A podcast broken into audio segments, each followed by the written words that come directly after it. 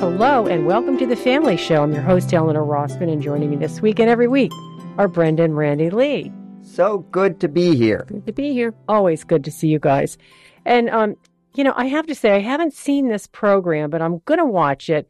We're going to talk today about the last two episodes of the series, The Bear. Yeah, and, and Brenda and I were just talking about that, and, and we don't know if you should watch it, so we'll get there, right? So, so, Okay. so we were talking a couple weeks ago about episode six and seven, and, and we skipped episode. Well, we saw episode eight, but but you know, we we finally got to to nine and ten, right? The second season of Bear. It's a series about this this world's greatest chef kind of character comes back to Chicago to run the family restaurant, this Greasy Spoon, right?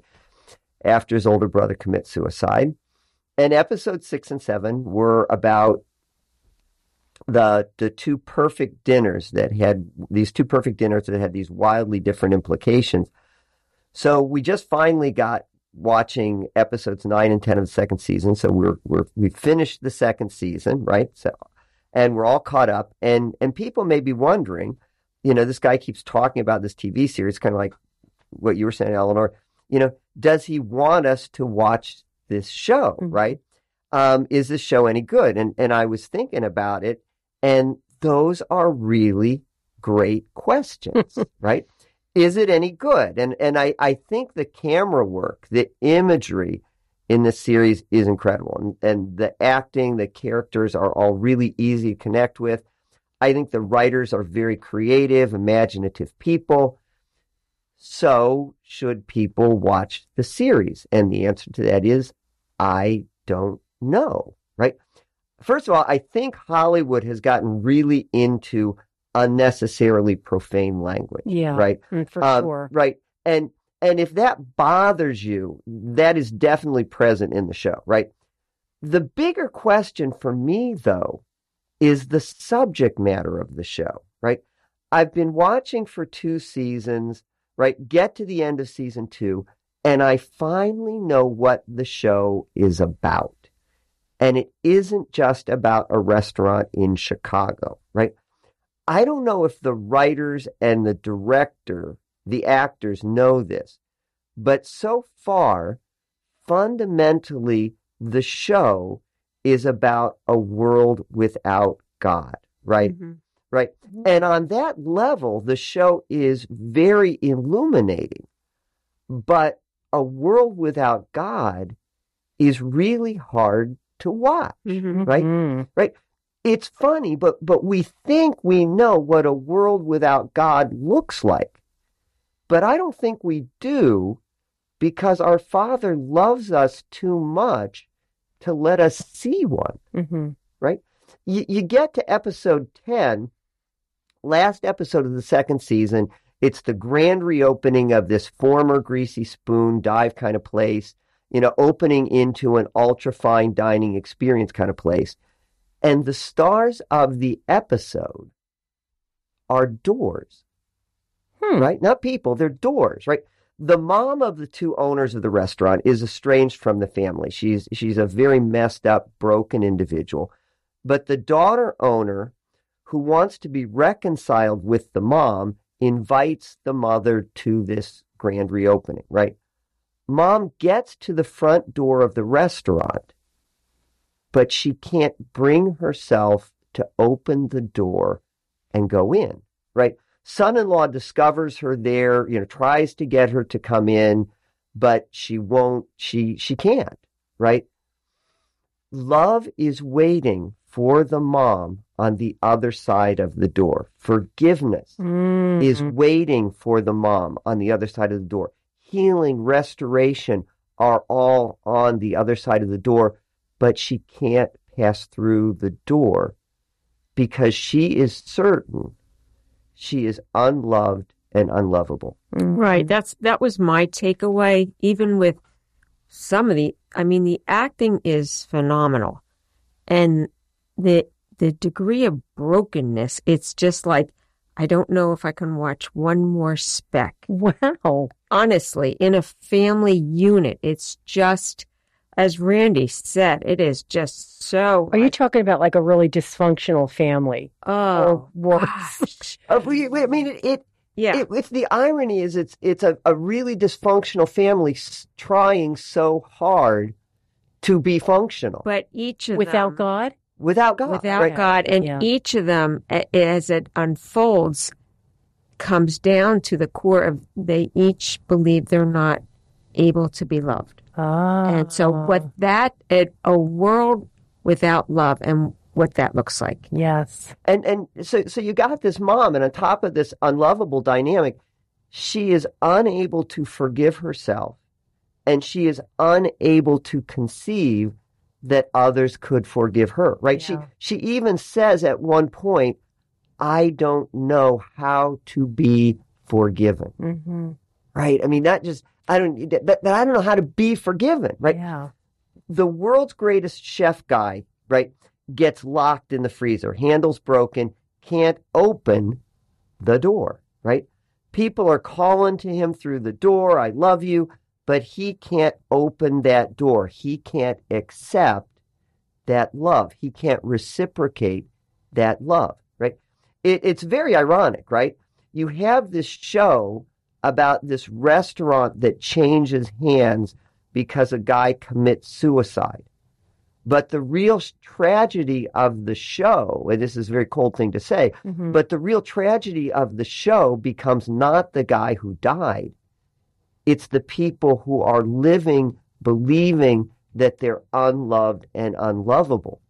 People who believe that they can't become, and this is yet another dynamic of this brokenness, people who believe they can't become more than they currently are. You know, um, I think a lot of people have experienced rejection Mm-hmm. from a failed love affair or marriage or friendship or whatever. Um, but it at the at the base of it, at least you say, well, you know what? Okay, I was rejected by so and so, but I know God loves me. Yeah. I know He created me because He loves me. And I think of all the, say, the current, whether you're middle school or high school, when that peer pressure really starts to build. And all of a sudden, you're not in the cool group, or you get a look, or you know, people are talking about you. And what that does, if you don't have that core, the strength that God loves me, to be able to go home to a family and kind of talk about that, hmm and the parents send you out and say, But God loves you. There is your strength. If you don't have that, you go back into that daily, how that wears you down and deteriorates your self image, and then you get into where we are today. Yeah, and you know, it creates blocks. Yeah. block God from coming into our life, and others into our life become such a shell of protection Right. that it's really not living, is it? I mean, that's in a world without God, when you experience those rejections, you are experiencing rejections in the most profound relationships in your life. Mm-hmm. In a world where there is God, in the most profound relationship in your life, there is never rejection. Yeah. It's like all these tangential relationships may falter, but the central relationship in your life is always marked by love, right? A world without God is a world without love. A world where where people feel trapped behind doors, separated, separated by their past, their failings, their imperfections. I read a parable, kind of thing, story once about a little kid, and this little kid has his nickel, and he walks up to the candy machine, and the candy machine has a sign on it that says out of order, right? yeah. but the kid can't read, right? The little kid can see the candy, right? It's Yeah. there in the machine. He has the nickel, but he can't get the candy. He's so close, it should be so easy, hmm and instead it's impossible, right? You watch the show, it's populated by good, likable people, but that's not enough Yeah. right? We're not enough to make the world work, right? Mhm. Our love is not enough to make the world work, right? All these people working so hard, loving so hard to make something good, and it all goes undone anyway, right? hmm You watch episode nine, and these people seem so close to a happy ending. And then in episode 10, they just can't bring it home. Yeah, and what's so interesting too, in the midst of all this like confusion and brokenness and shouting and several times there's images on the wall of Christ. Have, did you notice that? And it's almost like they're missing it. They're Yeah. he's there and they're just missing. Yeah, looking for love in all the wrong places. Yeah. Yeah, I get It's so caught up in the show that. I'm missing, right? It's, it's why we end up in this show. Like, I think it's a world without God, right? Yeah. You I mean, you think that men left to their own devices are corrupted and distorted, right? It's Yeah. called original sin, Yeah. right? And you don't solve the problem of original sin by bringing a thousand or a million or billions of broken people together, right? The only global fix for our mutual brokenness is what Bren is seeing on the walls in the show. hmm It's God. Yeah. Right in front of your face. Mm-hmm. or that's what we got. That's where he ought to be, not always Right. right in front of mine. No. But but that's that's where we got to keep him. hmm Mm-hmm. Yeah, that's why it, you know, when you go to Mass, you know, we have the beautiful, we have statues, we have the crucifix. You can be, wow. But you have to have that stuff in your home too. I was just thinking that very same thing. I Mhm. thought I finally found a picture of the Sacred Heart of Jesus that I really like. Not the there's some that are like he's so f- feminine, whatever. Mhm. Anyway, I have it up on the mantle, Nice. and I see him, and I've got you know our Our Lady Guadalupe over here framed. You know, Mhm. I do think you know we are visual people we are.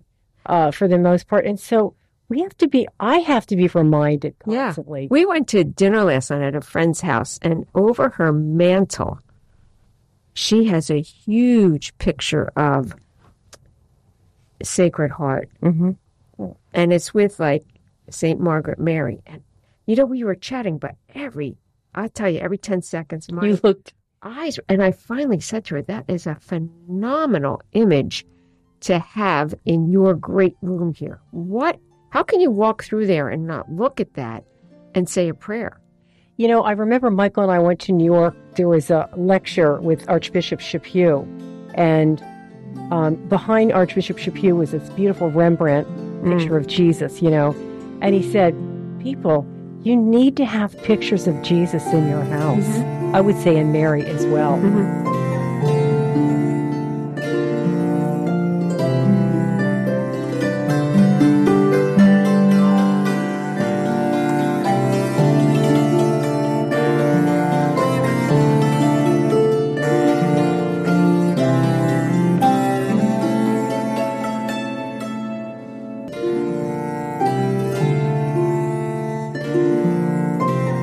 We're back with the family show, and we're talking about what the world would look like without God in it. That's what that's what we were talking about, right? Um, and I think Jesus sort of weighs in on this in the prodigal son parable in Luke, right? So so what happens? The younger son wants to live in a world outside the presence of his father, right? Kind of like us today. So he says, Dad, give me what's coming to me. Actually, it's what he's looking for is what he wants, right? Mhm. Nothing's coming to him, but but he was, you know, Dad, give me what I want. What's coming to me? Mm-hmm. Let's pretend you're dead, right? Liquidate your assets. I'll leave you behind, and I'll create my own way. And of course, the son ends up in a life he can't live with, right? Starving, feeding the pigs. Is our story so different, right? Americans are 4.6% of the world's population and consume 80% of the world's opioids, two thirds of the world's illegal drugs, right? One in 12 adult American males has an alcohol abuse disorder, and over 600,000 American children abuse alcohol, right? It's the prodigal son story, right? We have attempted to create a world without God and found we don't want to live in the world we've created, right? We look at the world we're living in and we know it cannot be our home, right? We know we were made for more, Mm-hmm. right? We, we, we know we were made to live life abundantly. We know this life isn't abundant, right? But we don't know how to get there to that abundant life. We're, we're like the little kid staring at the broken candy dispenser, right? You might think that a world without God is hopeless, but actually, you watch a season of The Bear and you realize a world without God is not hopeless. It's worse than hopeless, Mm. right? Here we are, we're born into exile, right? But we know instinctively we're born for paradise, Yes. right? Hope is in that dynamic inevitable, right? If you're in a bad place and you know you were made for a good place, you figure you got to get there, right? Mhm. Hope is in our nature. But in a world without God, hope always ends in disappointment and despair, Mhm. right?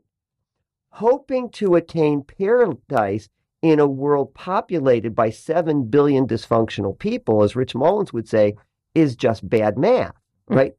Hope is only realized in the love of God. Yeah. And and that's the beauty of this prodigal son parable, right? We think the son is off to a fatherless world. We think the father is dead to the son. But God the Father always insists on leaving enough light on that we can find our way home, right? And and when the son comes to himself, favorite your favorite line, right? When the son comes to himself in the prodigal son story, he sees that light and he follows it home, Mhm. right? Regardless of how the bear decides to to take this, and to go back to what Brenda mentioned, that that you do have the the the Christian images, and, and maybe they're going to pick up on that, right? Um, but but regardless of of the dynamic there, in reality, we can convince ourselves that we live in a world without God, right? A world where we are unloved and unlovable and unforgivable, a world where hope will always end in disappointment and despair. But being omnipresent means God is always Yeah. there. Emmanuel is always with us. There, in reality, can never be a world without God. hmm Right. He created the world. Right. And he left himself in it, right? I will always be with you till the end of time, Mhm. right? I love the story of Jesus knocking Saul off his horse in Acts, right? Mhm. Saul's on the road to Damascus. But I do think, and this is a little presumptive of me, I do think Luke misses a couple of lines in that story, right? So as Luke presents it, Saul, soon to be Paul, is traveling to Damascus. He's he's got his soldiers with him. He's got letters that say that he can lock up any Christians he finds. All of a sudden, you get this bolt of lightning. Jesus knocks Saul off his horse. He blinds him. Jesus says to him, Saul, Saul, why are you persecuting me? Mhm.